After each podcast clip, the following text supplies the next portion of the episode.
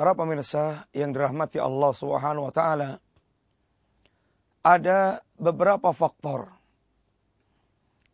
yang menyebabkan seorang dia menolak kebenaran yang datang, menolak kalimat yang hak, kalimat la ilaha illallah. Di antara faktor-faktor yang sering menjadikan seorang mereka menolak kebenaran. Yang pertama di antaranya adalah al-kibru. Ini sombong. Kesombongan inilah di antara yang menyebabkan seseorang kemudian sering menolak datangnya kebenaran kepada dia. Dan hakikat al-kibru adalah batalul haq sebagaimana disebutkan Rasulullah sallallahu alaihi wasallam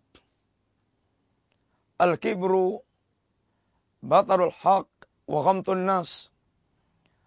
Sombong adalah seorang dia menolak kebenaran dan merendahkan manusia. Maka orang-orang Quraisy ketika mereka menolak kebenaran yang disampaikan Rasulullah sallallahu alaihi wasallam karena sombong. Sebagaimana sombongnya iblis sehingga menolak perintah Allah Subhanahu wa taala dengan mengatakan dengan kias yang batil ana khairu minhu khalaqtani min nar wa khalaqtahu min tin bahwasanya saya lebih baik daripada Adam ya Allah Engkau ciptakan aku dari api dan engkau ciptakan Adam dari tanah. Sebagaimana Allah menggelari iblis pula aba wastakbara wa kana minal kafirin. Iblis dia telah enggan menerima kebenaran dan dia telah menyombongkan diri. Dan dengan itu dia termasuk di antara golongan orang-orang kafir. Penyebab pertama menolak kebenaran di antaranya adalah kesombongan. Di antara sebab yang kedua, menolak kebenaran karena ittiba'ul hawa. Karena mengikuti hawa nafsu. Sebagaimana di antara di antaranya pernah sahabat Ali radhiyallahu mengatakan Inna akhwafa ma akhafu alaikum ittiba'ul hawa wa tulul amal. Yang sesungguhnya yang sangat aku khawatirkan menimpa kalian. Yang pertama ittiba'ul hawa mengikuti hawa nafsu. Wa tulul amal dan panjangnya angan-angan dia tentang dunia. Lalu beliau terangkan, Fa'amma ittibaul hawa. Adapun ittibaul hawa. Yasudduna anil haq. Fayasuddu anil haq. Ittibaul hawa akan menghalangi seorang dari kebenaran. Karena dia lebih mengikuti kepada keinginan nafsu. Dan bukan tunduk kepada kebenaran wahyu. Oleh karena itulah para ulama menggelari ahlul bidah orang-orang yang mereka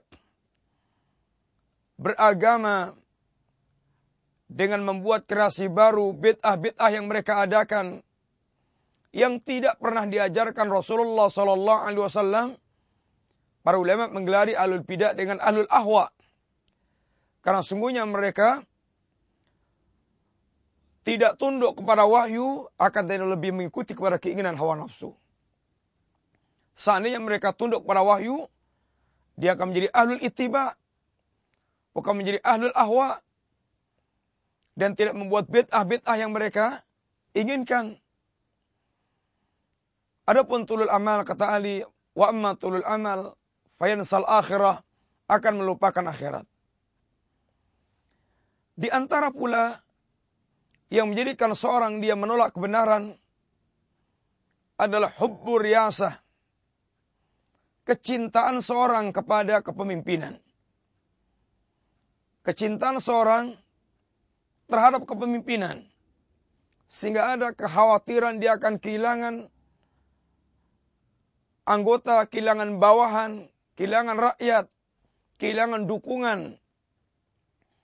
Sebagaimana ketika Heraklius kebenaran telah datang dan telah ada di depan matanya. Dan dia telah memiliki kecondongan untuk mengikuti kebenaran. Dan hatinya telah yakin itu adalah kebenaran. Akan tapi, ketika Heraklius menguji para punggawanya, dan mereka ternyata protes keras dan ingin mencabut dukungan kepada Heraklius. Maka Heraklius demi kekuasaannya maka dia pun mengurungkan niat untuk mengikuti kebenaran yang telah ada di depan mata karena kecintaannya kepada kekuasaan. Demikian pula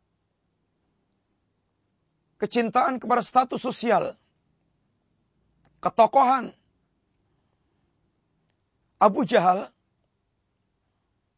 pernah ditanya oleh kawannya, Ya Abal Hakam, mumpung kita berdua. Saya akan tanya katanya. Muhammad sadiq am kadhib? Muhammad ini benar atau kadhib? Maka kata Abu Jahal, Waihak, celaka kamu. Muhammad sadiq, Muhammad jujur, Muhammad benar. Lalu kenapa? Kalau Muhammad benar, kemudian Anda tidak mengikutinya. Abu Jal terangkan di antaranya bahwasanya nahnu kami wa Bani Hashim natasabak. Kami dan Bani Hashim bersaing ketat dalam urusan status sosial.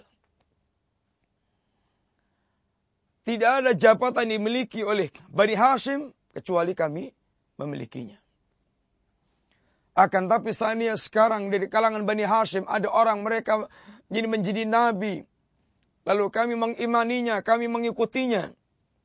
Maka tentu langsung kalah.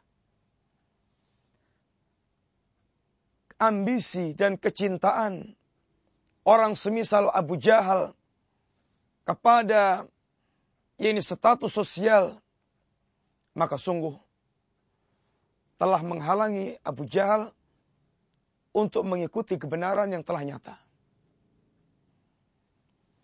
Demikian pula rasa hasad. Hasad sebagaimana Yahudi ketika mengingkari Rasulullah sallallahu alaihi wasallam kebenaran yang telah mereka kenal Sebagaimana Allah menyebutkan tentang kenalnya Yahudi dengan benarnya Rasulullah tentang kebenaran Rasulullah. Ya'rifunahu kama ya'rifuna abnahum.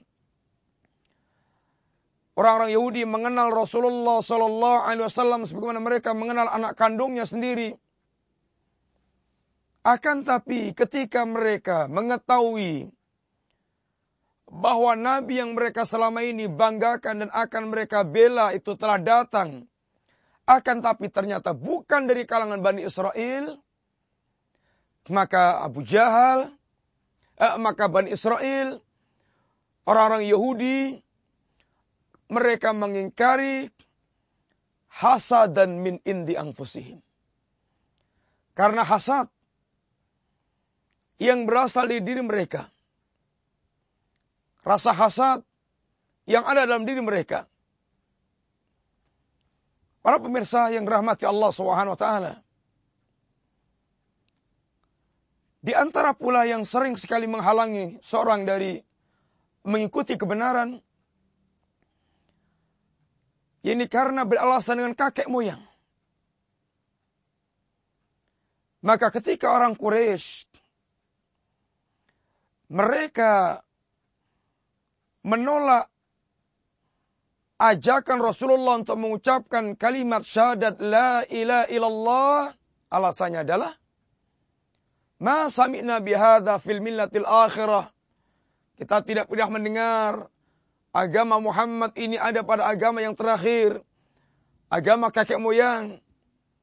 Sebagaimana pula Firaun mengatakan fama balul qurunil ula Bagaimana agama Musa ini dengan agama kakek moyang? Ini tidak ada. Karena tidak ada dalam agama kakek moyang maka Fir'aun menolak agama Musa. Sebagaimana pula perkataan umatnya Nuh. Bahwasanya mereka tidak pernah mendengar dalam agama kakek moyang terdahulu. Maka Allah Subhanahu wa taala dalam urusan mengikuti kebenaran membantah mereka yang beralasan dengan kakek moyang. Awalau kana aba'uhum la ya'lamuna syai'an wa la yahtadun. Awalau kana aba'uhum la yaqiluna syai'an wa la yahtadun. Allah di antaranya mengatakan, apakah seandainya kakek moyang mereka sama sekali tidak berilmu lagi sesat, tidak mendapatkan petunjuk, juga mereka akan mengikutinya. Apakah seandainya kata Allah dalam ayat yang lainnya, kakek moyang mereka tidak punya akal sama sekali dan lagi sesat, tidak mendapatkan petunjuk juga akan mengikutinya. Bahkan Allah tegaskan pada mereka mengikuti dengan membabi buta tanpa mengetahui alasan yang sebenarnya. Allah katakan awalau kana syaitanu yad'uhum ila adabis sa'ir. Akankah seandainya syaitan mengajak mereka ke neraka sa'ir, mereka juga akan mengikutinya. Kaum muslimin, para pemirsa yang dirahmati Allah Subhanahu wa taala. Sungguh ini semuanya merupakan penghalang-penghalang seorang dia mengikuti kebenaran. Sehingga dia menolak datangnya kebenaran yang datang kepadanya. Dan secara umum adalah hubbu dunia. Kecintaan seorang kepada dunia. Telah menjadikan penghalang besar. Dan bahkan dia membuang kebenaran. Sebagaimana ketika Allah katakan tentang seorang yang telah Allah berikan kefahaman agama Lalu dia mengikuti syahwat dunianya. Agama dia lepas. Karena mengikuti syahwat dunia. Watlu alihim naba alladhi atainahu ayatina fansalakha minha. Fa'atba'ahu syaitanu fakana minal ghawin. Walau syi'na larafanahu biha. Walakinnahu akhlada ilal ardi wattaba hawa. Mereka mengikuti hawa nafsu karena menuruti syahwat dunia, dia ingin mendapatkan dunia, akhirnya dia lepas agama. Maka dikatakan Allah, orang yang rakus dengan dunia seperti ini sehingga dia melepaskan agama, famathalu kamathalil kalbi. Perumpamaan mereka sebagaimana perumpamaan anjing. Intahmil intahmil alaihi yalhas atau tasruku yalhas. Anda halau atau Anda biarkan tetap dia ya ini menjulurkan lidahnya perumpamaan yang sangat buruk. Para pemirsa yang rahmati Allah, itulah beberapa perkara yang layak kita waspadai. Jangan sampai masuk ke dalam hati kita sehingga kita akan menjadi orang yang menolak dan kita menjadi orang yang akan ya ini menolak kebenaran yang telah nyata yang datang pada kita. Mudah-mudahan Allah Subhanahu wa taala menjadikan kita di antara hamba-hamba Allah yang ketika telah mendengar yang terbaik fayattabi'una ahsana. Lalu kita mengikuti yang terbaik dengan dasar penerimaan kita terhadap kebenaran yang sampai kepada kita وصلى الله على نبينا محمد وعلى آله وصحبه وسلم. السلام عليكم ورحمة الله وبركاته.